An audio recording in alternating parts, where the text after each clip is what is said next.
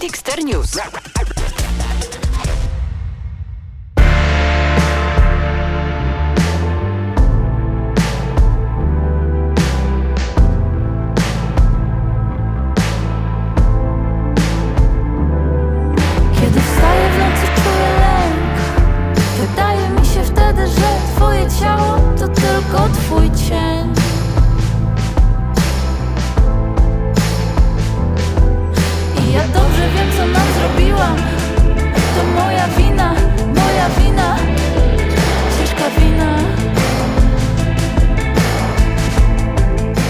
Cześć, witajcie w Dexter News Polska.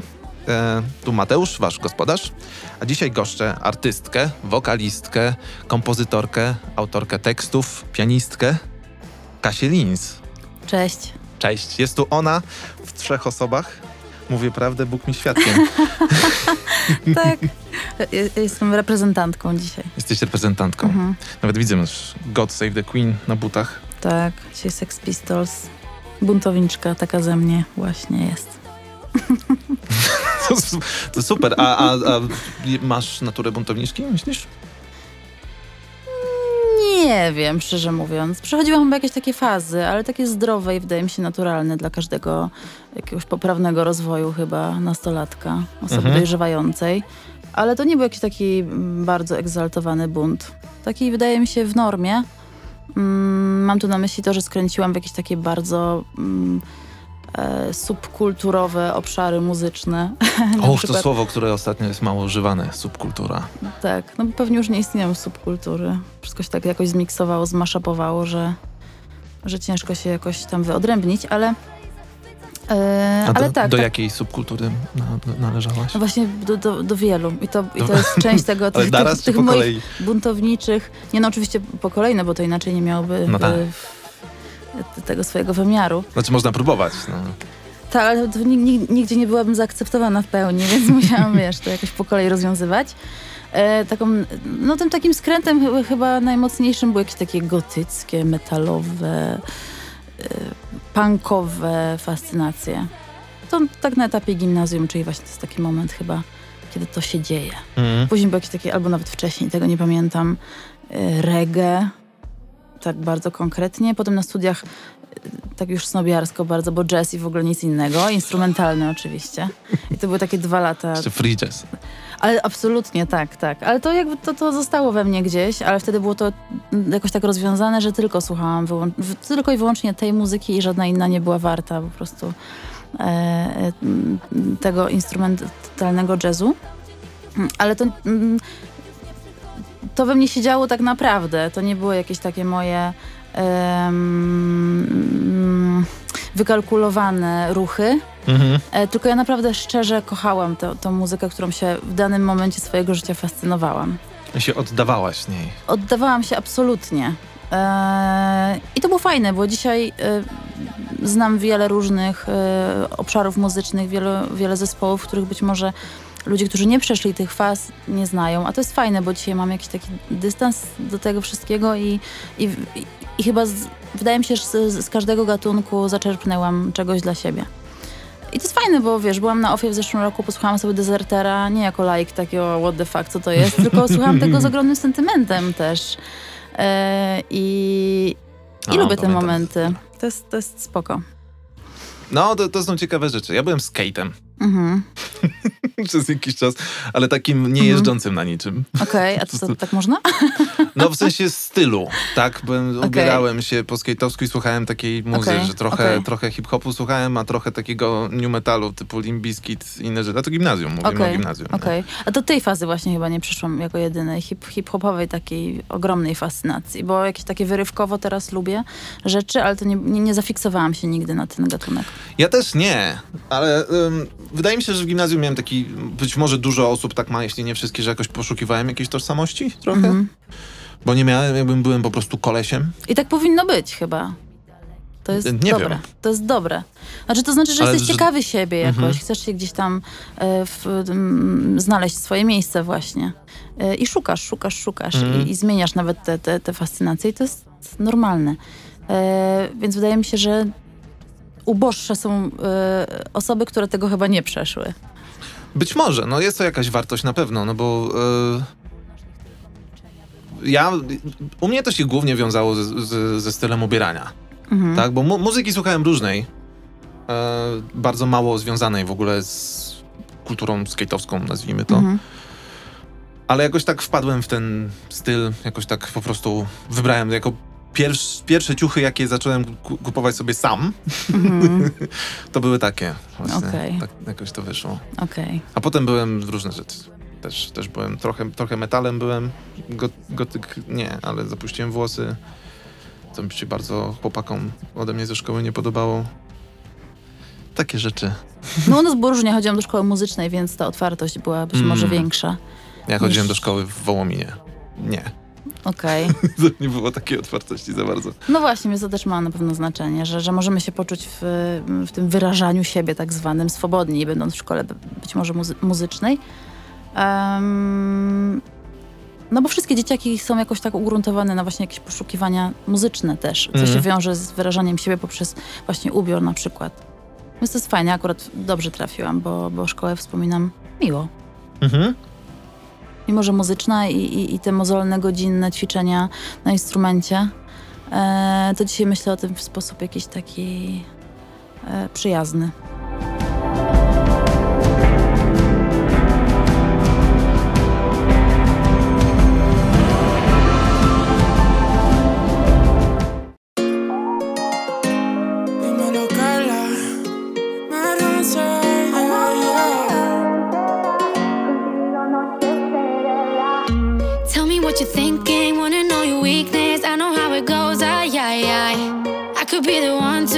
Fall in love, yeah, if you pull me close, we could go further, I won't get nervous, show me what you're worth, oh yeah. Yo quiero verte junto a mí, de cerca te quiero así.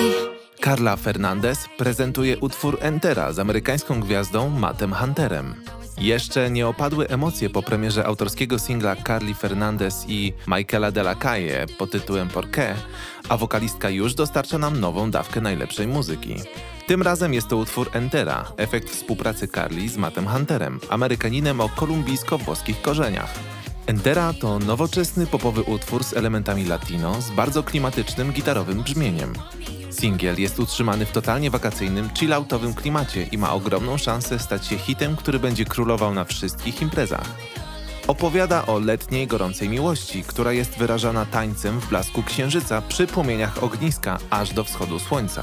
Inteligentny tekst pełen jest metafor i można go interpretować na wiele sposobów, dzięki czemu każdy może w nim odnaleźć część siebie i przenieść się na chwilę na rajską plażę.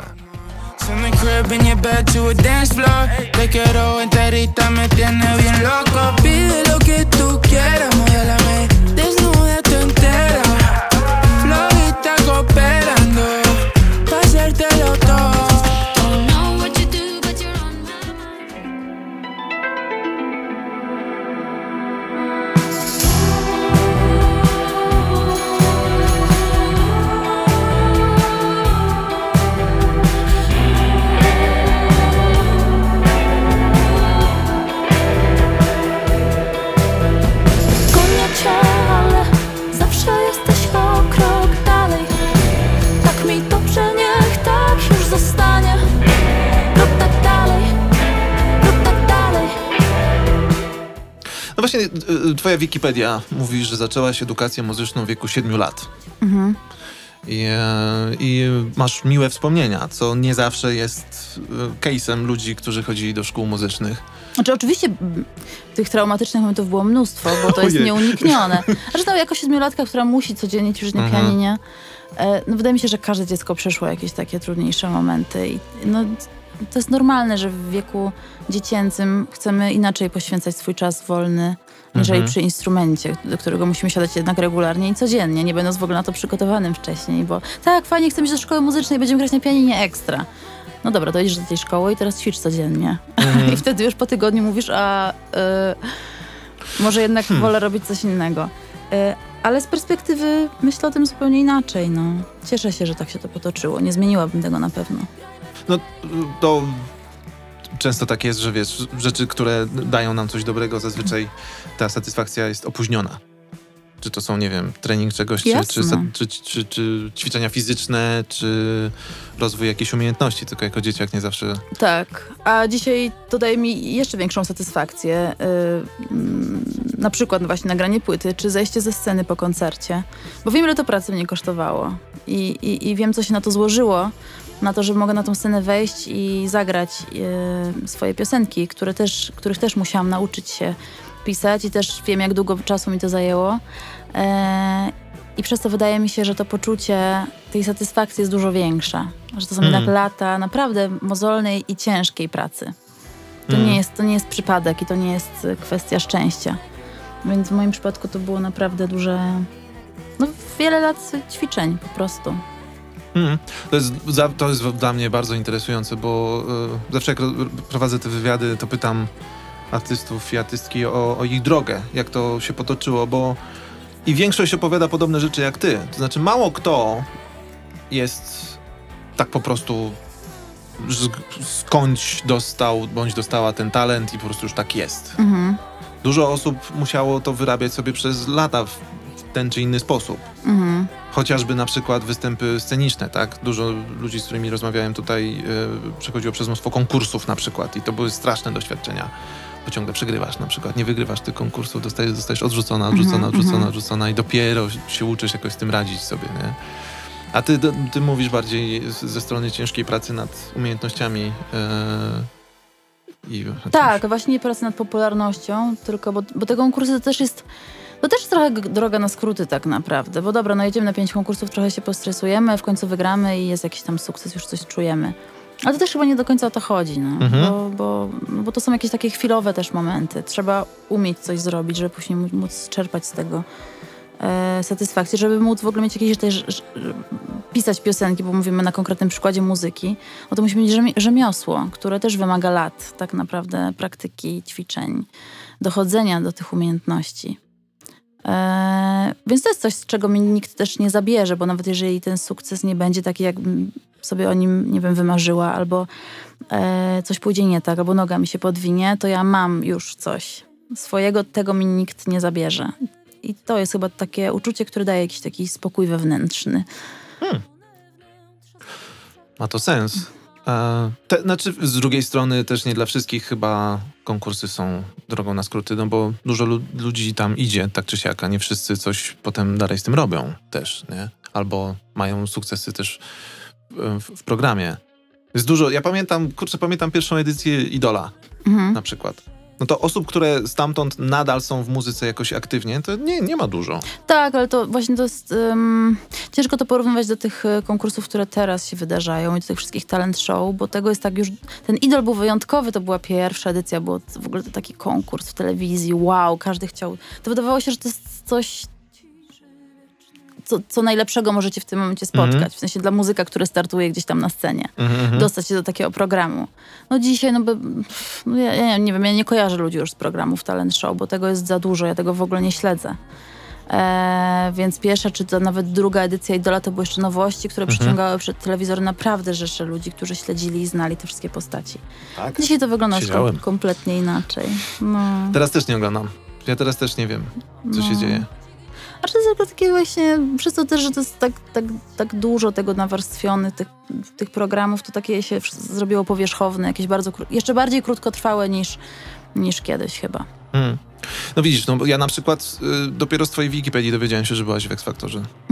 Bo o tobie usłyszałem ogólnie. To był epizod, co prawda, ale tak, byłam. Jak to wspominasz? Wiesz co... To był epizod, który nie miał większego wpływu na moje życie muzyczne ani prywatne. To było po prostu doświadczenie i tak to potraktowałam. Będąc tam, okazało się... Znaczy szłam tam trochę niechętnie, jakoś tam namówiona, zmotywowana przez grupę znajomych, którzy mnie jakoś tam popchnęli do tego, żeby spróbować. No i spróbowałam i stwierdziłam, że dobra, dostanę się, no to będę decydować, czy chcę pójść dalej, nie, to trudno. Nie podchodziłam do tego z jakimś takim wielkim napięciem. Wtedy zresztą już byłam na akademii, byłam po nagraniu pierwszej płyty. Więc to chyba była bardziej chęć pokazania swoich piosenek, które już nagrałam. Stwierdziłam, że być może jak więcej osób nie zobaczy, to więcej osób posłucha po prostu płyty, która już jest nagrana. Mhm. I tak do tego podeszłam. To było Take My Tears? To była tak, ta płyta była płyta Take My Tears. Ona się jeszcze nie ukazała, miała się ukazać chwilę później, ale była już nagrana, zrealizowana. Ale będąc tam stwierdziłam, że to nie jest mój świat kompletnie, nie moja rzeczywistość, nie moje fale i jakoś specjalnie nie żałowałam. Ja byłam wtedy jeszcze względnie młoda, więc to było takie doświadczenie bardzo emocjonalne na pewno, kiedy już tam byłam. No i kiedy odpadłam, to średnio przyjemne w momencie, kiedy widzisz, kto przechodzi, a ty odpadasz i myślisz sobie, Boże, jestem gorsza od tych, którzy przeszli dalej, a wiem, tak naprawdę czuję, że nie. Ale no, wiesz tak naprawdę, jakie są mechanizmy takich programów i otrząsasz się i idziesz dalej. No. I dlatego fajne jest właśnie wykształcenie muzyczne, bo to ci daje tą podporę, tą bazę, dalej się rozwijasz, pracujesz nad sobą. I tego ci nikt nie zabierze. No, nie przekreśli cię jakieś odpadnięcie z programu X Factor. Mhm. Więc tak, raczej traktuję to właśnie jako epizod, który gdzieś tam się wydarzył. Ale gdyby go nie było, podejrzewam, że byłabym dzisiaj w podobnym miejscu. Więc nie miał dużego wpływu na to, co się wydarzyło.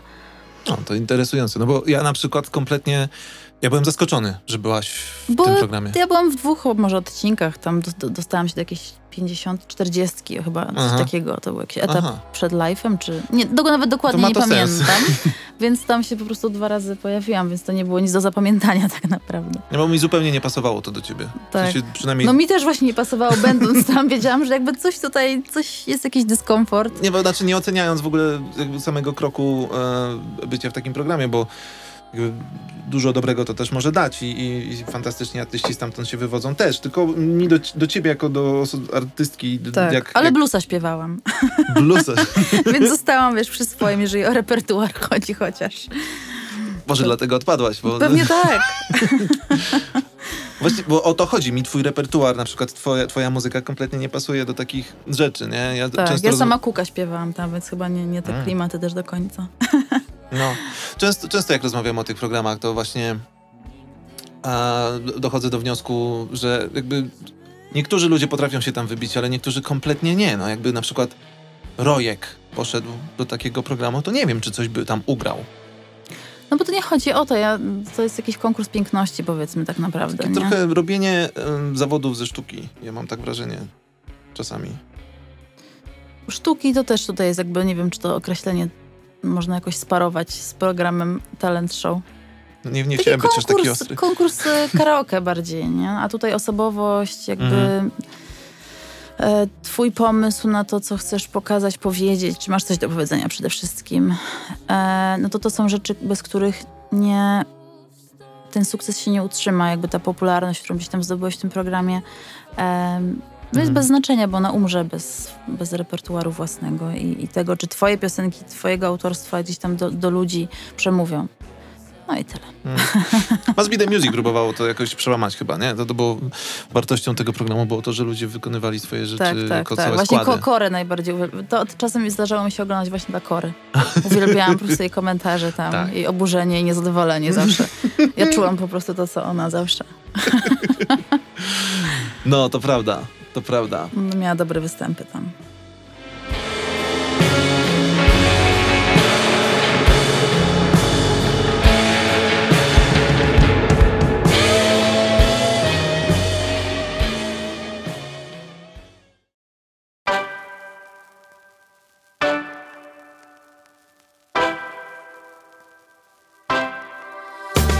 Z tobą wszystko mi gra, z tobą lepszy ten świat, bo mogę być w nim sobą. Z tobą mogę się śmiać, z tobą jakoś mi tak po drodze. Bratnie dusze to wspólne nagranie Cleo i Dawida Kwiatkowskiego, które jurorzy programu The Voice Kids planowali już od ponad roku. Kawałek o przyjaźni, która autentycznie połączyła Cleo i Dawida, jest kolejnym po Za Krokiem Krok utworem z oldschoolowego projektu Cleo Winylowa. Lekkiego, przyjemnego i pozytywnego nagrania najlepiej słuchać w grupie prawdziwych przyjaciół. I trudne jest proste, gdy mam ciebie tu, a kiedy mi szaro, rozbawiasz do łez. Od lat tak samo.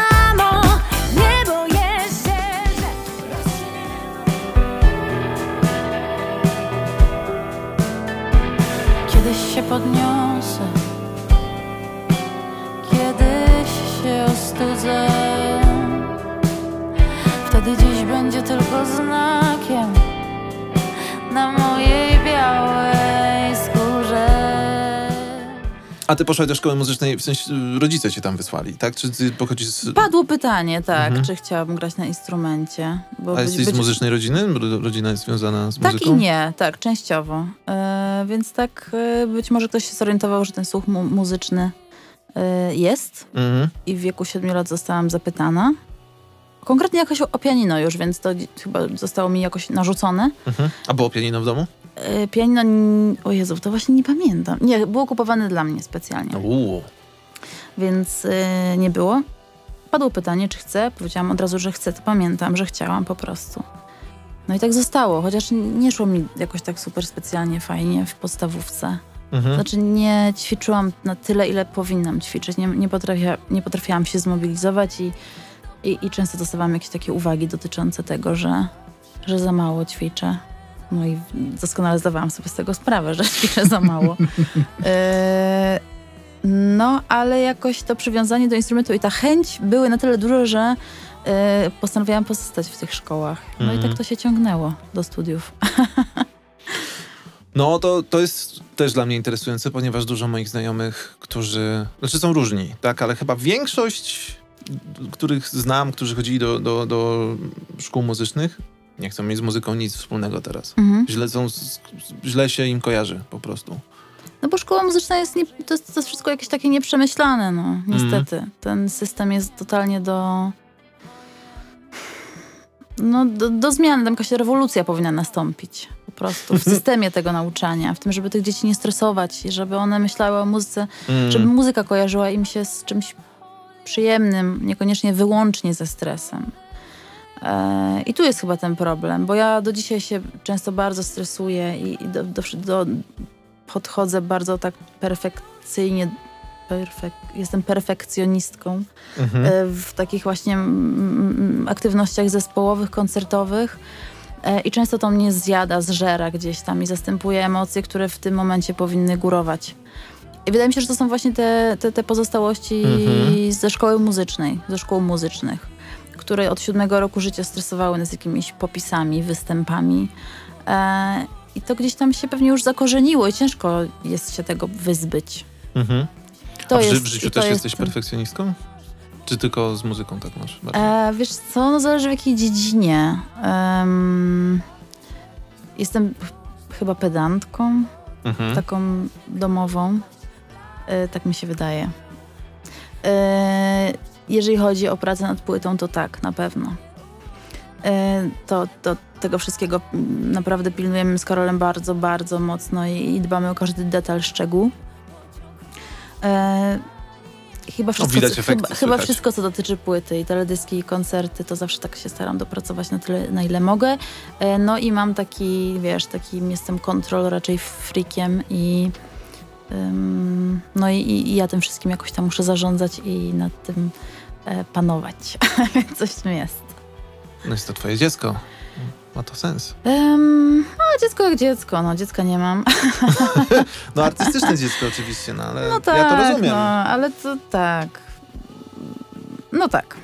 Ja to rozumiem doskonale. Bo mam, jeżeli chodzi o muzykę, bo ja też jestem muzykiem, mam podobnie. I to mi bardzo utrudnia życie czasami.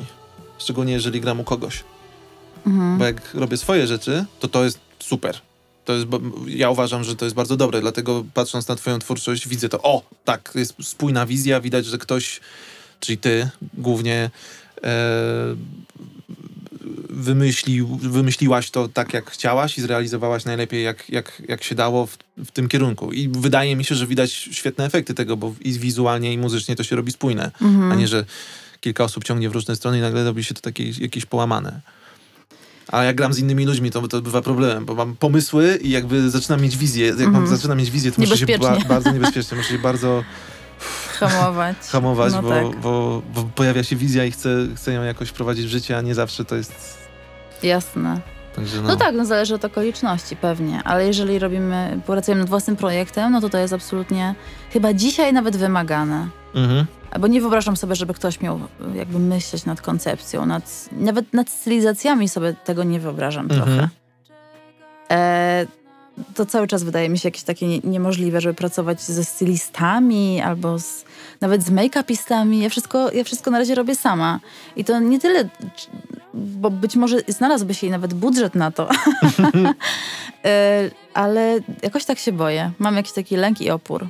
Czuję, że ja to muszę kontrolować, bo inaczej nie jestem być może w stanie zwerbalizować swoich jakichś pomysłów niektórych i wiem, że bezpieczniej będzie w moich rękach, a że zdolności manualne mam, to ufam sobie w tym obszarze.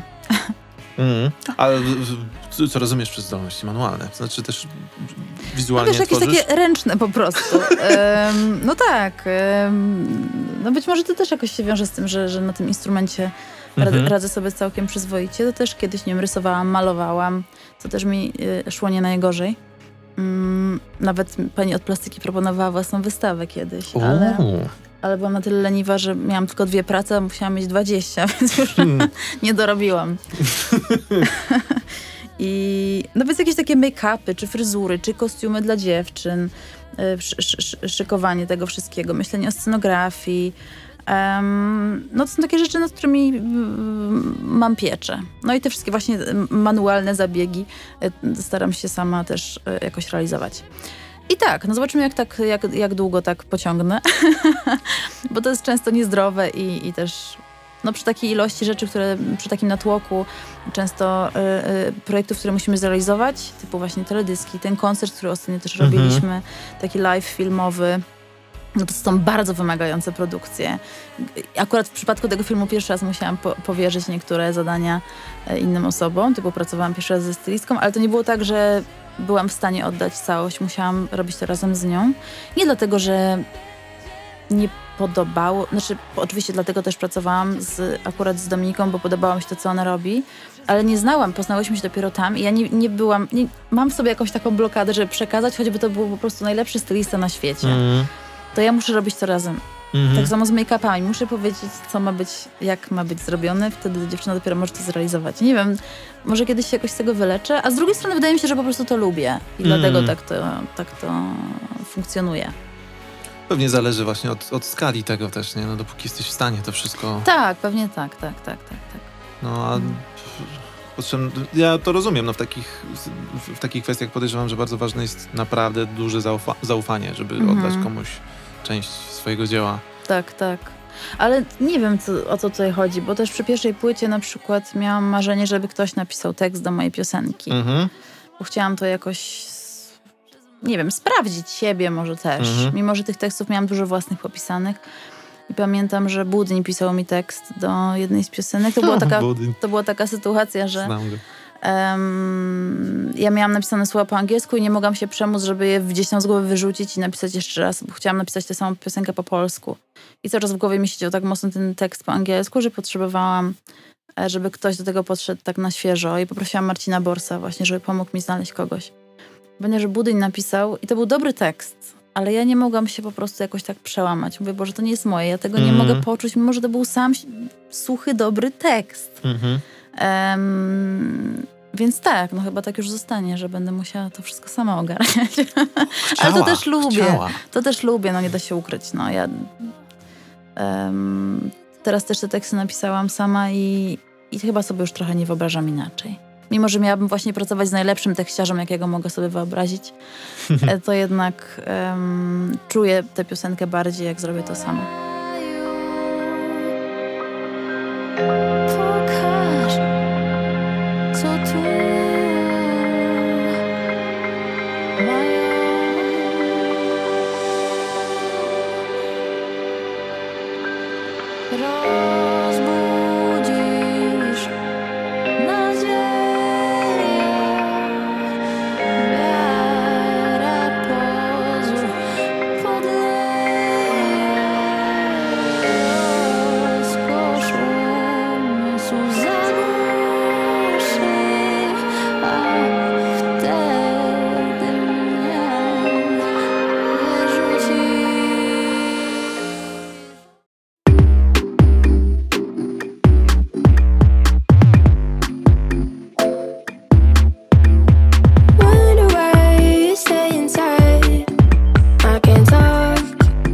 take my mind. Why you wanna waste your time? Why don't you join me outside?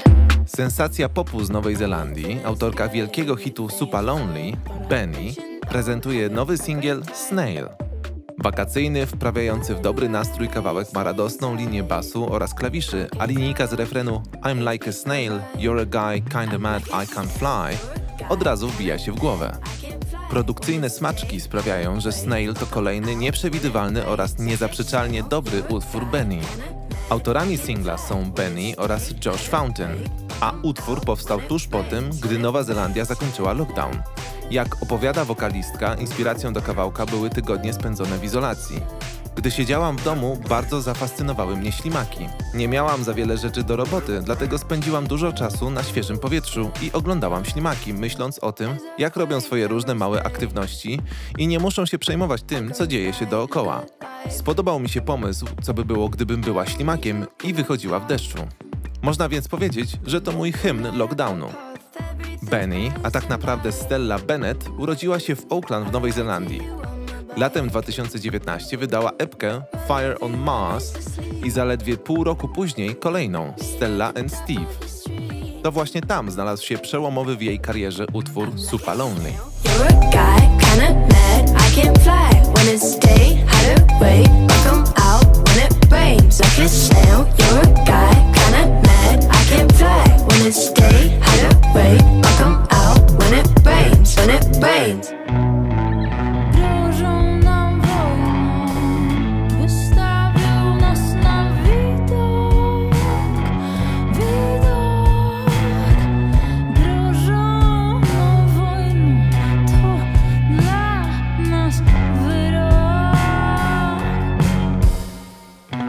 Chciałem cię zapytać, bo czy te piosenki twoje, czy ty czujesz, że to jest bardziej wyrażanie twoich emocji, czy to jest tworzenie alternatywnego świata?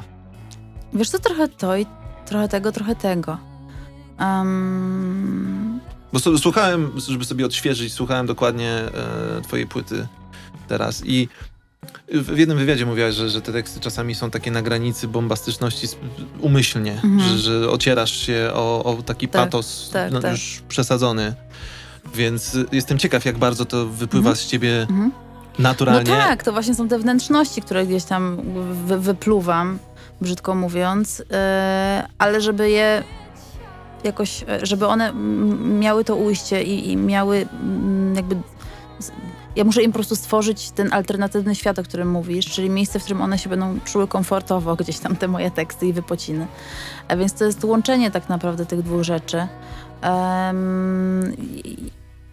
Priorytetowe jest chyba wykreowanie tego własnego świata, takiego charakternego, jakiegoś osobnego, który będzie miał właściwości swoje. I to było dla mnie chyba takim celem tutaj. Ja po prostu potrzebowałam jakiegoś obszaru, w którym mogę sobie te swoje wszystkie teksty umieścić, gdzie one będą miały taką, jakieś swoje podłoże, jakiś grunt. I tak chyba stało się przy tej płycie. Tak myślę, że to się chyba jakoś tam udało zrealizować. I z tego się cieszę. Że dałam ujście tym swoim emocjom, ale to nie są jakieś takie rozproszone, wiesz, wyrzucone w przestrzeń słowa, cytaty i frazy. Tylko, że potrafiłam je gdzieś tam umiejscowić i stworzyć im jakiś taki obszar i jakiś taki świat charakterystyczny.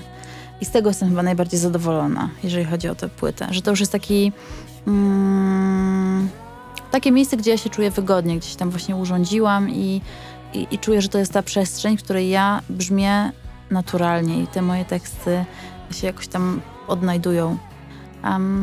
I tak, dlatego lubię ten album. Bo jestem już coraz chyba bliżej też tego momentu, w którym mogę powiedzieć, że mam swój styl. Oczywiście nadal chcę mieć to uczucie, że cały czas czegoś tam szukam, czegoś mi cały czas brakuje, bo inaczej bym się pewnie zatrzymała już i po prostu odtwarzała. Ale jestem już bardzo blisko i czuję, że tutaj na tej płycie jest mi wygodnie i też poczułam to teraz na koncertach, bo zagraliśmy pierwsze 2 koncerty z tą płytą i poczułam się jakoś swobodniej niż kiedy graliśmy płytę wiersz ostatni. Poczułam, że to jest bardziej mój świat też na scenie. No właśnie o to chciałem zapytać, czy widzisz właśnie jak dużą różnicę między tą płytą a poprzednimi, bo bardzo interesujące jest to, co powiedziałeś, że stworzyłaś świat, w którym twoje teksty mogą funkcjonować naturalnie, że stworzyłaś im warunki. I to jest dosyć fascynujące, bo to bardzo słychać na tej płycie i widać, bo to jest spójne wizualnie. Właśnie ja bardzo miałem silne wrażenie, że to jest jakiś cały świat stworzony, nie? Czy przy poprzednich płytach masz wrażenie, że dopiero tego szukałaś? Tak, na pewno. Przy wierszu to były... W ogóle płyta wiersz jest takim poszukiwaniem. To jest taka... Ja płytę wiersz ostatnio traktuję jako taki soundtrack trochę płytowy, gdzie te piosenki są bardzo różne. Często z innej bajki nawet. I traktowałam je właśnie jako taką opowieść filmową trochę, gdzie tej spójności być może nie potrzebowałam, bo właśnie tak jak oglądamy film, te piosenki mogą być totalnie różne. Tak ona była trochę właśnie porozstrzelana. Ale to było dobre dlatego, że ja po nagraniu tej płyty wiedziałam, w których jest mi najwygodniej, które lubię najbardziej i w których klimatach odnajduję się najlepiej. Na przykład taką piosenką było Save Me Boy. Czułam, że taka amerykana, taka... Coś tam było takiego niepokojącego, mantrowego, mrocznego też już. Że to jest kierunek właśnie, w którym chciałabym zmierzać. Podobnie z wierszem ostatnim, który też jest właśnie taki orientalno, trochę dramatyczny. I są właśnie takie 3-4 piosenki, które mogłabym wybrać i które były jakąś odskocznią dla płyty Moja Wina. I to było fajne, bo się grając płytę Moja Wiersz Ostatni, wiedziałam, w czym mi jest po prostu wygodnie i to mi pomogło stworzyć Moją Winę. Dlatego tam jest tak wiele tych piosenek, które już czuję na 100%. Ale to jest też naturalny rozwój. Ja nagrywając Wiersz Ostatni nie wiedziałam tyle, ile wiem dzisiaj i potrzebowałam tego czasu. Więc to jest normalne, że teraz wiem więcej, lepiej i właśnie potrafię wyrazić to, co chcę, bo wtedy być może też wiedziałam, ale pracując z producentami jeszcze nie potrafiłam tego opisać tak, jakbym chciała. Mimo całej swojej wiedzy muzycznej, harmonicznej, to jednak bez tej wiedzy producenckiej ciężko jest często wyrazić to, co chce się osiągnąć. Dlatego to dużo daje, ta praca w studiu właśnie, albo przy przygotowywaniu tych piosenek z producentem. Tam chyba dowiaduje się najwięcej. A przy pierwszej płycie kompletnie, wiesz, to było... To była jeszcze moja fascynacja taka mocno soulowo-jazzowa. Jeszcze ten free jazz ze studiów. Trochę. No, free jazz może nie, tam tak bardziej słodko ta płyta wyszła, ale takie właśnie Erykah Badu, takie rzeczy, to pamiętam, że tylko to wtedy wchodziło w grę i też ta płyta tak brzmi trochę. Znaczy nie mówię, że jak Erykah Badu, no bo oczywiście aż tak bym sobie, tak bym się nie skomplementowała, ale no słuchajcie, moje fascynacje ówczesne, które dzisiaj też we mnie siedzą oczywiście, ale dzisiaj siebie po prostu widzę inaczej i czuję inaczej. Więc to były, o Jezus, poszukiwania. Wtedy jeszcze kompletnie nie miałam pojęcia, jak pracować z ludźmi, z muzykami, z producentem i opierałam się na ich opiniach i ich zdaniu, ich doświadczeniu. Zwłaszcza, że jechałam do Stanów i to było już właśnie super, jakieś takie inne, dziwne, egzotyczne. W ogóle ta płyta była wydana w wielu krajach tam. Tak. Japonii, Chinach, USA, Niemczech. Tak, ona w Polsce się nie ukazała, dlatego często wiersz ostatni traktuję jako swój debiut, bo tu jednak zaczęłam w ogóle koncertować, ludzie mogli kupić tę płytę. Jak wydawałam Take My Tears, to tak naprawdę jeszcze portale streamingowe nie śmigały jakoś tam porządnie, bo to był 2013 rok, dopiero się chyba tak rozkręcały. Więc tak, często mówię o wierszu jako o swoim debiucie, żeby ludzi też w błąd nie wprowadzać. A emocjonalnie jak czujesz? Też. To przede wszystkim. Ja pisząc Take My Tears miałam 20 lat, więc nie traktuję jako coś... To był taki początek, to były pierwsze piosenki, jakie kiedykolwiek napisałam. Więc no... I zostały one jakoś tam gdzieś docenione, zauważone i przez to nagrane. Ale to był dopiero pierwszy krok, jaki zaczęłam się uczyć pisać piosenki, nie wiedziałam, co to znaczy. No dzisiaj wiem już lepiej, kilka lat później. Więc... Tak, no myślę, że kolejna będzie lepsza od tej dzisiejszej. No na pewno. No tak powinno być, no tak teoretycznie powinno to się wydarzać. Lepsza, to jest wartościowanie trochę takie, wiesz, lepsza, gorsza, w sensie będzie bardziej taka, jak się rozwiniesz na pewno, nie? No bo... No czyli dojrzalsza w sensie, lepsza w sensie dojrzalsza, i jeszcze bardziej świadoma niż dzisiaj. No aczkolwiek to... nie można powiedzieć o twojej ostatniej płycie, że jest nieświadoma i nie dojrzała. Tak, to no jasne. Jest bardzo jest... świadoma i bardzo dojrzała. Tak możesz odbierać, tak? No ja to tak odbieram, ponieważ jest bardzo, dla mnie jest bardzo spójna. Słychać najróżniejsze inspiracje. I, nie wiem, no ja tam bardzo słyszę The Doors na przykład. O, ten ciekawe. Mrok, bo The Doors oprócz Light My Fire mieli mnóstwo mrocznych rzeczy, jasne. Tak? Jak The End. Ja na przykład The End, bardzo słyszałem ten klimat The End, taki trochę bardzo mroczny i lekko mantrowy wręcz, taki rytualny. Właśnie, bo tak, żonglujesz tam sakrum i profanum i to jest taki dosyć rytualny, sam początek jest taki wręcz homilijny. Tak, tak. Szukam słowa. Tak, tak.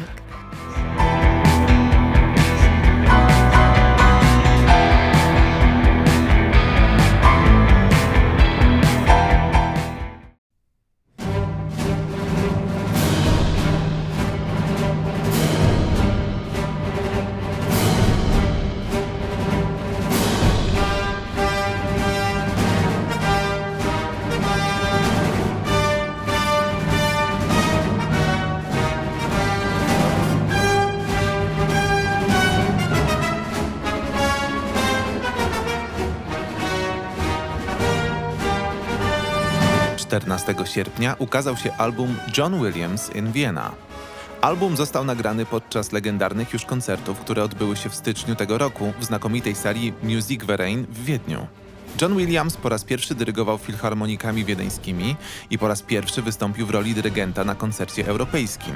W programie koncertu znalazły się najsłynniejsze tematy filmowe amerykańskiego kompozytora, m.in. do takich filmów jak Gwiezdne Wojny, Harry Potter, Indiana Jones czy Park Jurajski. Na scenie pojawiła się także jedna z najwybitniejszych skrzypaczek świata, Anne-Sophie Mutter, która zauroczyła publiczność serią wirtuozerskich adaptacji przygotowanych specjalnie dla niej przez samego kompozytora.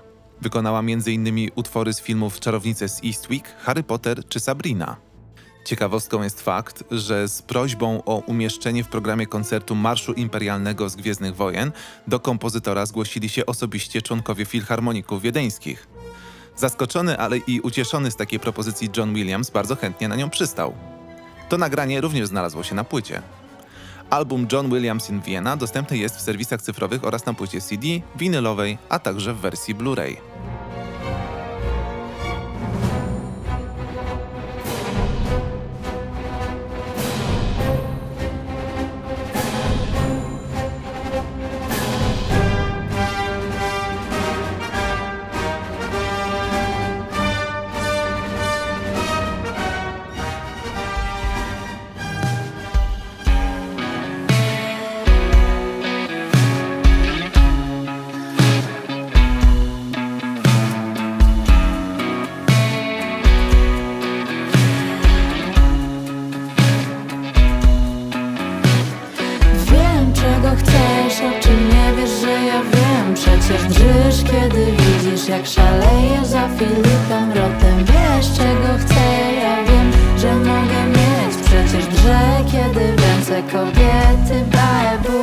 Żonglujesz tam tym sakrum i profanum, dużo, wszyscy z tobą o tym rozmawiają oczywiście. Ja jestem ciekaw jednego, czy masz jakiś backlash z powodu tego w naszym kraju, w którym są różne podejścia do takich spraw?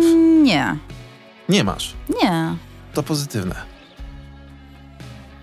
W sensie ta płyta została dobrze odebrana przede wszystkim i z tego się bardzo cieszę. Nikt nie odebrał jej jako obrazoburczej, ale być może też trafiła do takiej publiczności na jakiś podatny grunt, znaczy zdrowy grunt po prostu. I nie miałam żadnych takich chyba problemów z jakimiś... po prostu ze złym odbiorem, z niepoprawnym, to znaczy... z innym niż ja sobie to założyłam, bo ja się tym bawię, tym językiem, tą nomenklaturą biblijną, postaciami biblijnymi i mówię o tym, ja to traktuję czysto literacko, więc nie mam też żadnych,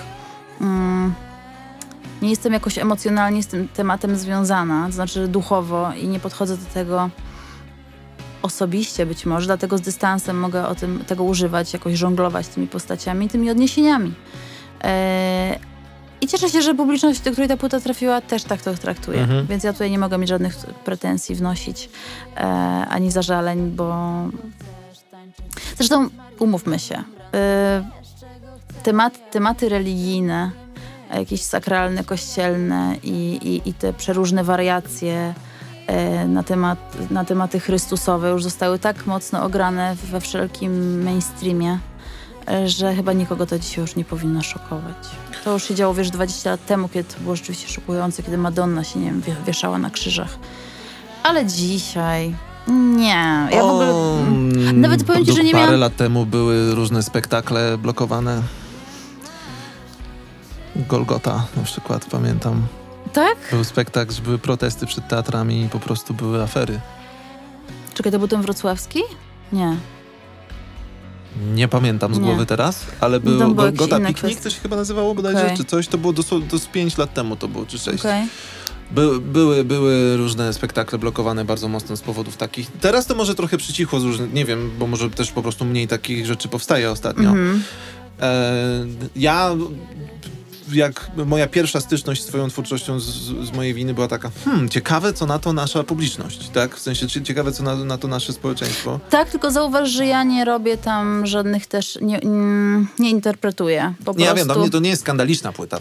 Tak, ale być może dlatego też została tak odebrana, bo tam nie ma żadnych moich tutaj interpretacji, ja nikomu niczego do głowy nie tłukę. To są bardzo, bardzo luźne moje skojarzenia. Ja się wcielam w jakieś postaci i nie komentuję tego tak naprawdę.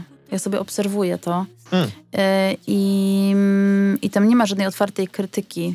Po prostu wykorzystałam sobie pewną narrację i ona pomogła mi jakoś skonstruować całą opowieść i posłużyłam się tym językiem do tego, żeby wyrazić jakieś swoje, właśnie opisać swoje obserwacje. I tyle. I to był jakiś taki punkt wspólny dla tej płyty. I dzięki temu mogłam ją też uspójnić, te wszystkie historie, zamknąć w jednym świecie dzięki temu. I to był tak naprawdę, do tego było mi to potrzebne. Rozumiem. No tak, zdecydowanie nie odebrałem, że ta twórczość jest jakaś skandaliczna i też... Zresztą ja nie lubię takich rzeczy. Nawet jak miała tego użyć, żeby właśnie jakiś tutaj skandal spowodować, to wydaje mi się na tyle tandetne, że w życiu nie posłużyłabym się takim środkiem do takich celów. Ja w ogóle nie cierpię sztuki krytycznej i posługiwania się jakimiś takimi, robienia jakichś takich właśnie skandalicznych performansów i aktywności do tego, żeby wzbudzić jakąś sensację. To jest zbyt tandetne, żeby... Nie wiem, to jest jakaś... to nie jest sztuka, to jest po prostu wzbudzenie kontrowersji jakimś takim najtańszym kosztem chyba. Więc nie przyszło mi to do głowy, szczerze mówiąc. Nie, rozumiem i to też nie twierdzę, że tak... Tak, no ja tylko tak sobie tutaj, wiesz... Tylko byłem ciekaw, ponieważ ja wiem, że różnie ludzie mogą zareagować. Byłem po prostu ciekaw, czy miałaś jakieś takie... Właśnie zupełnienie. A gdzie się kupuje kropidło? Aha, już widziałeś? Wiesz co, nie wiem, ale są takie sklepy, bo to moja menadżerka mi kupiła przed koncertem, ale są takie, jak się nazywają te sklepy z tymi wszystkimi? Z dewocjonaliami. No pewnie tam, ale muszę podpytać, bo właśnie zapomniałam nawet. Mówię, Marta, zdobądź mi kropidło. No, zostało zdobyte po prostu. No właśnie, to jest... I ludzie uwielbiali to, w sensie tak, nikt tego nie odebrał jak... super. Tak, nikt, wiesz, nie odebrał tego. A miałam takie, przez moment tak się zastanawiałam, mówię, kurde, może za dużo? Może nie mogę się już powstrzymać, wiesz?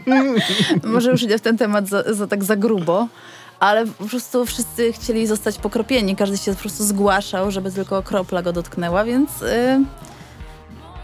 Na luzie chyba do tego publiczność podchodzi, więc to było fajne. A mi się bardzo podobało. No, ja to widziałem tylko na socjalach, ale tak, było super. Tak, ekstra. Pomóż Boże, pomóż, przetoż krew gorącą, modlę się do Ciebie, choć wiem, że nie istniejesz.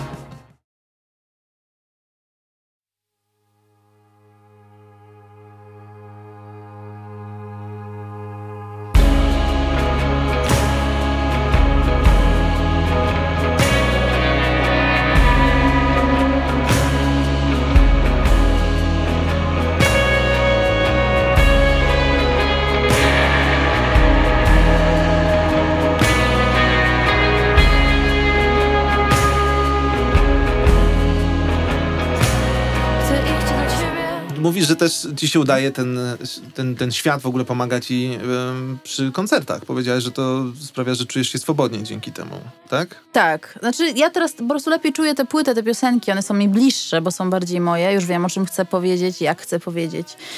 I przez to właśnie w czasie tych dwóch koncertów, mimo że jeszcze nie jesteśmy super zgrani, no bo umówmy się, to są pierwsze koncerty, zwłaszcza, że dawno przecież nie graliśmy prób. Mhm. Przygotowywaliśmy się co prawda do koncertu tego filmowanego, ale to też jest inny rodzaj wyzwania trochę. Kiedy wiemy, że mamy tych powtórek i na miejscu możemy sobie to przegrać, to jest kompletnie inny rodzaj próby, aniżeli taki pełnowymiarowy koncert. No i też czas przerwy robi swoje. Więc tutaj duże skupienie było na tym, co gramy, na formie piosenki i takich różnych stresogennych, różnych czynnościach. To ja się po prostu czułam swobodnie. Dużo bardziej swobodnie niż kiedy graliśmy wiersz. To na pewno. Mm. No ale to właśnie wynika z tego, że ja to po prostu lepiej czuję. No i też więcej doświadczenia na pewno pomaga. To też pewnie robi swoje. To pewnie też robi swoje. No tak, no ale mam wspaniały zespół też, który daje mi to oparcie i mimo, że wtedy też grałam z takim podobnym składem, no to jednak już jesteśmy razem kilka lat. Więc tak, cieszę się bardzo, że jest Aga Biga, jest Wiki Jakubowska, jest Karola Komiec, jest Zuzia Kłosińska i mam nadzieję, że ten skład się nie zmieni. Chociaż dziewczyny są rozchwytywane, to mam nadzieję, że będziemy razem grać nadal. No, skład wygląda super, naprawdę. Widziałem to, obserwowałem, słuchałem. To jest wydarzenie. No, fajnie. No i dziewczyny są świetne, no kurczę. Świetne muzyczki, jak to się teraz odmienia. Zabawnie. Zabawnie, to prawda, no ale staram się odmieniać, ponieważ ktoś mi kiedyś zwrócił uwagę. A pilot? Masz pilot do telewizora i pilot to zawód. Dwa znaczenia, tak? No, więc muzyczka może być... Znaczy muzyczka, są takie słowa, które po prostu brzmią infantylnie. No bo i trochę niepoważnie. Jest sugerowane zdrobnienie. Tak, to zdrobnienie sprawia, że czuję się niepoważnie w swoim zawodzie. Muzyka. Więc jednak wolę zostać muzykiem. Rozumiem. I nie chciałabym, żeby te feminatywy wszystkie były traktowane jako jakieś moje upodobania polityczne, bo to niestety tak się wiąże, że masz wrażenie, że jeżeli ktoś odmienia, to znaczy, że jest z radykalnej lewicy, w ogóle wiesz. A to, że ja nie chcę odmienić swojego zawodu, to dlatego, że brzmi po prostu to upiornie, no umówmy się, muzyczka. Jest to subiektywne, to po pierwsze, po drugie absolutnie twoje prawo. Jasne. I właśnie o to chodzi, żeby nazywać ludzi tak, jak sobie tego życzą. Dokładnie. To jest klucz do tego wszystkiego. Tak. Jeżeli ktoś, wiesz, jeżeli ja nie lubię odmiany Katarzyna, no to też chciałabym, żeby ktoś tak do mnie nie mówił, ale też nie będę miała pretensji, jeżeli powie do mnie Katarzyna, bo może o tym nie wiedzieć, że nie lubię Katarzyny przecież. O, to zapamiętam. Niekoniecznie, to był tylko przykład. Może być Katarzyna. Katarzyna nie wchodzi w grę z Linz. Katarzyna Linz to jest... nie. Aha. Linz to Kasia. Okej, Kasia Linz. Katarzyna jako samodzielny byt. Nie linsowy. W bardziej prywatnych sytuacjach, czy w urzędach? No w urzędach to muszę być Katarzyną. No. Nie? Tam po prostu jestem Katarzyną. Ale nie, Katarzyna po prostu nie wchodzi w grę w połączeniu z moją... z Linsem. To do zapamiętania.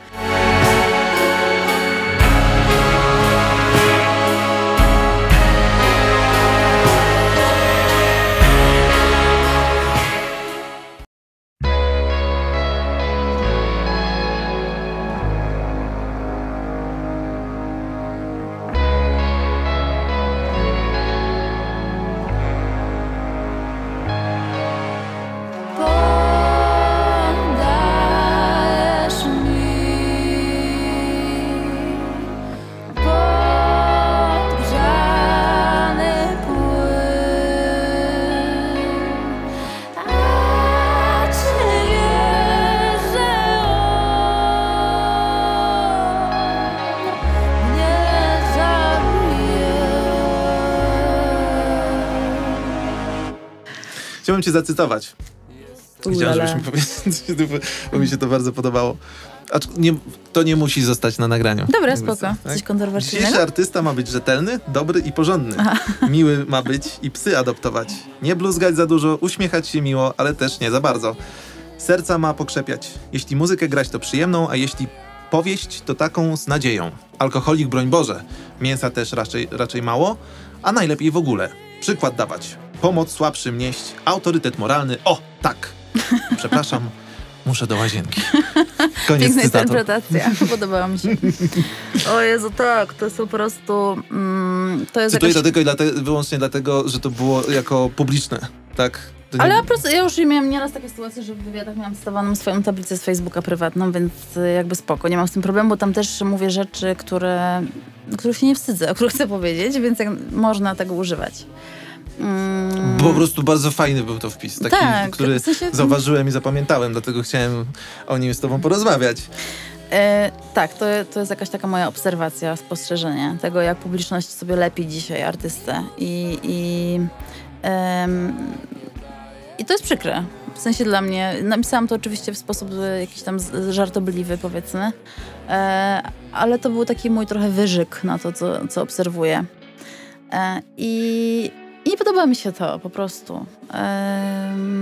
A zaczęło się chyba od tego, że użyłam 8 gwiazd jako wyrażenie jakiejś swojej tam opinii w pewnych kwestiach i zaczęły do mnie napływać jakieś komentarze dotyczące tego, co powinnam, a czego nie powinnam.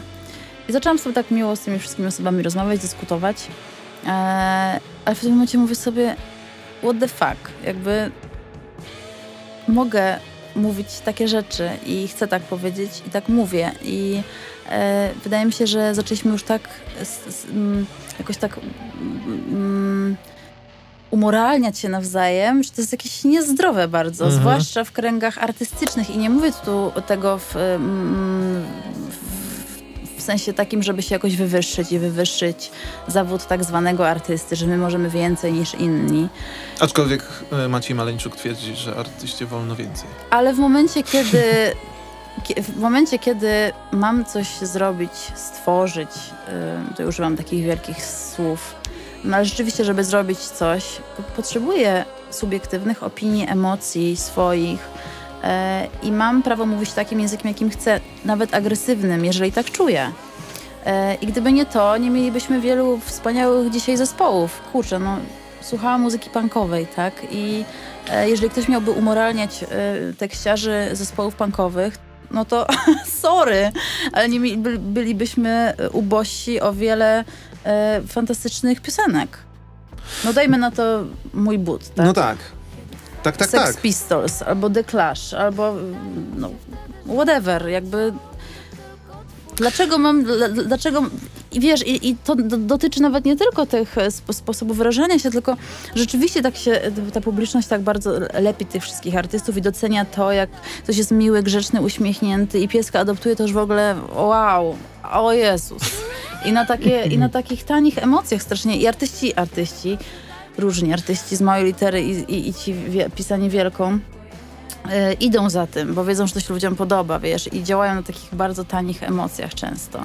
Bo wiedzą, że piesek to tutaj fajnie i że uśmiech to też lepiej niż to i lepiej będę miły niż niemiły, a jak wkurwiony, to nie pokażę tego, że jestem wkurwiony, bo to też mi się nie opłaca.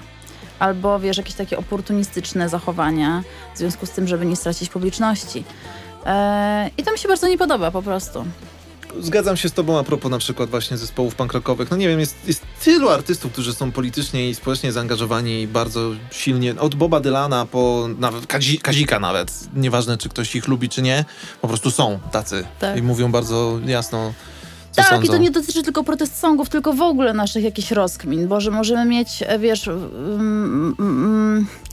Możemy posługiwać się wszelkimi niepoprawnościami politycznymi i to nie powinno być komentowane. W sensie albo nawet powinno być komentowane, ale nie zakazywane, albo nie sugerowane, że tak nie powinno być. Boże, wiesz, moi ulubieni literaci, pisarze bazują na naprawdę bardzo często niepoprawnych politycznie jakichś swoich spostrzeżeniach, opiniach i poruszają się w tym świecie w dość niebezpieczny sposób. I to jest fantastyczne, ale są dobre książki po prostu. I to samo dotyczy każdej innej dziedziny sztuki. I o tym będę mówiła głośno, bo to jest coś, co mnie naprawdę czasem bardzo drażni. Bo przestaje liczyć się wartość i jakość tych tworów, tylko to właśnie ta poprawność nasza. I to nie jest takie gadanie wujasa, bo teraz, wiesz, często komentuje się to w ten sposób, że no, że ta poprawność polityczna to jest takie wujasowe gadanie. Ale tak nie jest, bo sztuka powinna stać trochę w innym miejscu. Sztuka nie służy do edukowania ludzi. I to trochę chyba tutaj jest ten... Znaczy może, tutaj ten, ale to chyba może do tego służyć. Może, ale nie, jest nie po to powstaje. Mhm. Więc to może być efekt uboczny. I jeżeli służy, to spoko. Jeżeli nie, to też okej. I nie wartościujemy jej po prostu na tej zasadzie. I o tym chyba ludzie zapominają, po prostu. Że ona może być super, zajebiście niepoprawna politycznie, ale musi być dobra jako dzieło. Mhm. Tyle. Czarny Hi-Fi w wywiadzie ze mną powiedział, że dla wielu ludzi artysta to jest ktoś, na kim się czasami można wyżyć. I że to się zdarza dosyć często. Znaczy chyba na osobach takich po prostu kojarzonych, popularnych być może, nie? Bo im się po prostu obrywa, no bo. No tak. Co, nie mówię, że to jest coś dobrego, absolutnie, no ale tak po prostu czasami jest, nie?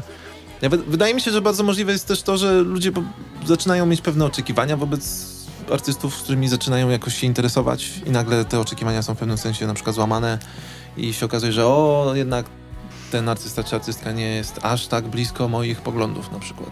Tak, ale wiesz, artyści też nie powinni w to iść, bo wiesz, brną w to w momencie, kiedy widzą, że to się podoba, że jestem nijaki, bo wtedy pasuje wszystkim. I każdy jego ruch, który będzie już wyrażeniem jakiejś swojej opinii, wiąże się z tym, że być może stracić niektórych fanów i to jest po prostu takie bezpieczne bardzo, ale też nie mówię, żeby każdy się jakoś super zarąbiście angażował w to i się na tym skupiał, bo ja też sama tego nie robię. Mhm. Co nie znaczy, że nie uciekam od wypowiedzenia swoich opinii. W momencie, kiedy chcę tego robić, bo nie wyobrażam sobie udzielać jakichś takich wywiadów typu ściśle, wiesz, jakichś politycznych i się na tym skupiać, bo też nie o to chodzi. Ale nie chciałabym się tutaj bać właśnie wyrażać. Mówić o tym, co mnie denerwuje po prostu.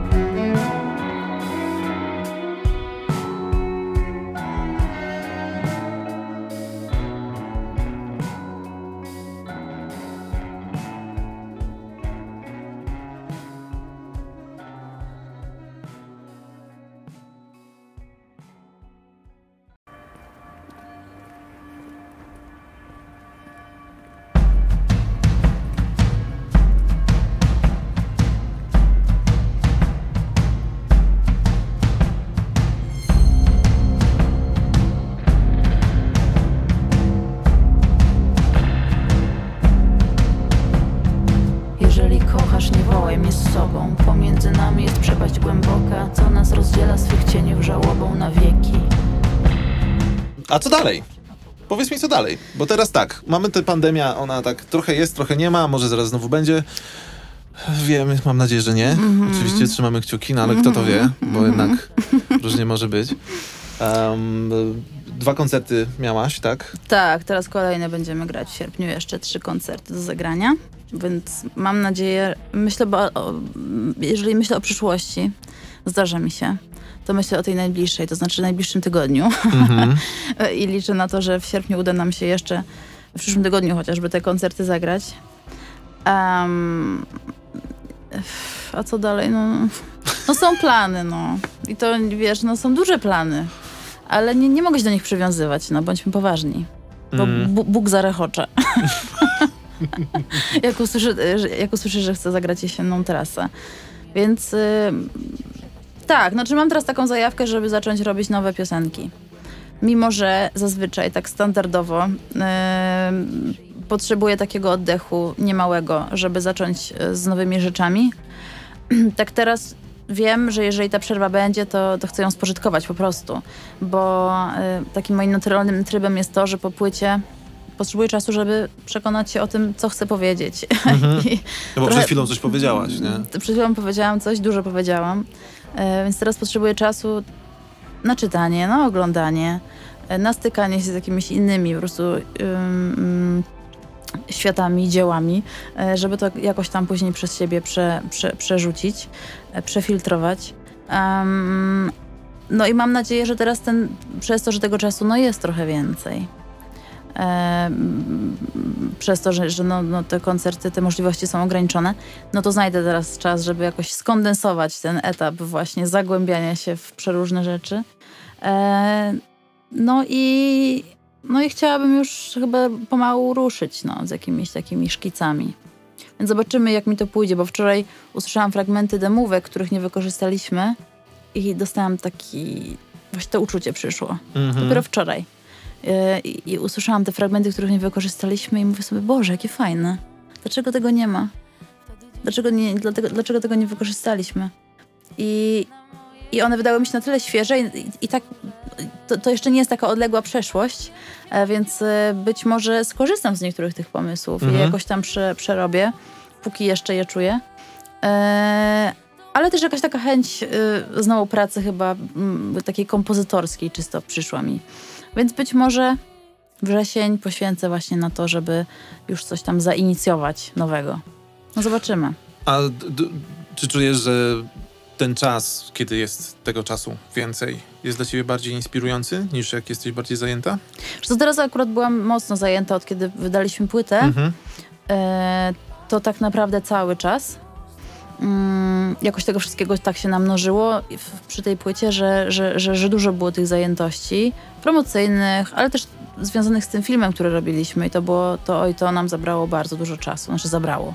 No po prostu kosztowało nas kilka tygodni takiej bardzo intensywnej pracy. Więc tak naprawdę od momentu, kiedy zaczęliśmy robić płytę do teraz, nie miałam takiego wolnego, typu, że mogę sobie, nie wiem, tydzień leżeć na kanapie i patrzeć w sufit. Więc tak, więc raczej ten czas był spożytkowany, ale w czasie tej pandemii, kiedy ona się zaczęła, poczułam jakiś taki... Te dwa pierwsze tygodnie były oczywiście takie jakieś fascynujące i podniecające w pewnym sensie. Jakaś nowa sytuacja, coś takiego wow, jesteśmy w domu, ale fajnie. Ale później przyszło jakiś problem z koncentracją, jakaś nerwowość się wkradła, już coś takiego, jakiś niepokój.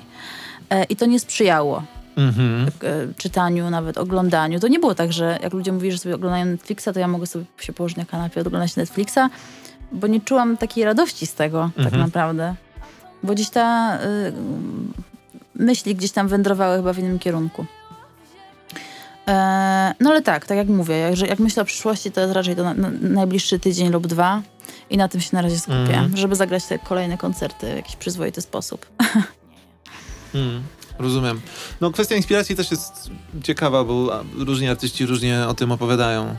Na przykład Maynard James Keenan opowiadał ciekawe rzeczy, że on na przykład zaczął po wielkich swoich sukcesach, otworzył farmę. Czyli ma farmę, gdzie robi wino głównie, ale nie tylko. I mówi, że to jest jeden z powodów, dla których to robi, to żeby mieć inspirację. Bo mówi, że jak jest tak zagłębiony jako muzyk w tym cały czas, to może pierwsza płyta jest ciekawa, ale druga już jest o trasie, o autobusie, bo to jest jego życie i nie ma, trudniej jest to jakby materiał do inspiracji.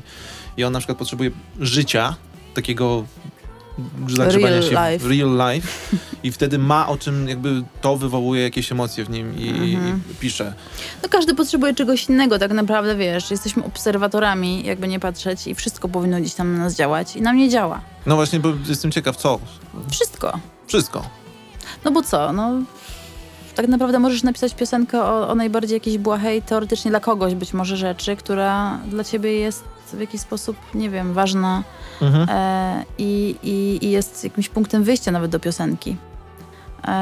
Więc jesteśmy kumulacją tego, co obserwujemy, a to może być wszystko. Oczywiście jakieś dziedziny sztuki są najbardziej chyba dla mnie podniecające. Z tego względu pewnie działają najmocniej.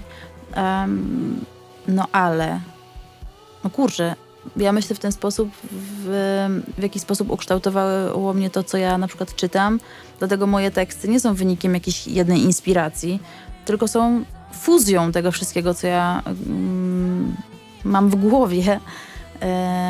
I dlatego wydaje mi się, że wszystko nas lepiej po prostu, no to, to nawet nie jest nic odkrywczego, teraz nie powiedziałam. Ciężko mi się czasem właśnie odnosić do konkretnych rzeczy, jak czasem takie pytania padają, bo to nie są konkretne rzeczy. A co, to jest konkretna odpowiedź. Tak. Tak. No dobrze. Kasia, to bardzo, bardzo ci dziękuję. Wszystkich oczywiście słuchaczy i słuchaczki zachęcamy, żeby się interesowali, no bo koncerty i kto wie co dalej, no ale nadchodzą koncerty. Wiesz już kiedy one są? 14, 15 i 22. I to będzie tak, 14 zagramy, ale to jest taki bardzo kameralny koncert w Muzeum Literatury Władysława Broniewskiego, nieprzypadkowo. W duecie. Pierwszy raz będę grała z Karolem. Na podstawie jego tekstów. No proszę.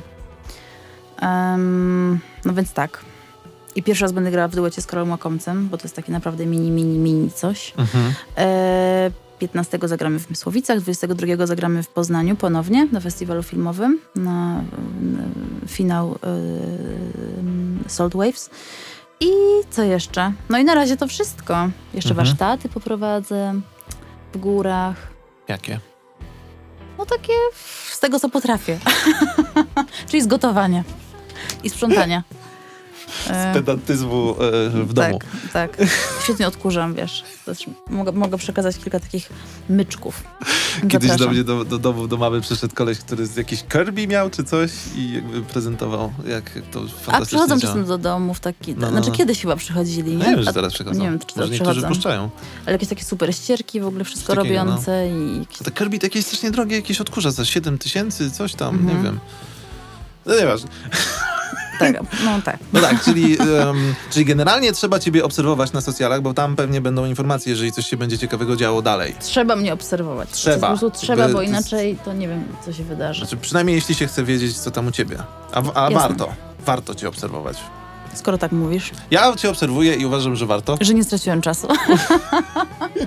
Okay. Nie, zobaczyłem to kropidło na przykład. To jest wartość... bardzo cenna dla mnie. Tak, no to ominęło wszystkich tych, którzy mnie nie obserwują, więc stracili coś. No właśnie, więc ja potwierdzam, wartość jest. Także Kasia, bardzo ci dziękuję. Dziękuję bardzo. Zapraszam cię tu ponownie, jak będziesz chciała oczywiście nas odwiedzić za jakiś czas, to oczywiście jesteś tu mile widziana. A z wami wszystkimi słyszę się za tydzień. Dziękuję. Dziękuję. Pa, pa. Pa, pa. Proszę nie mów, że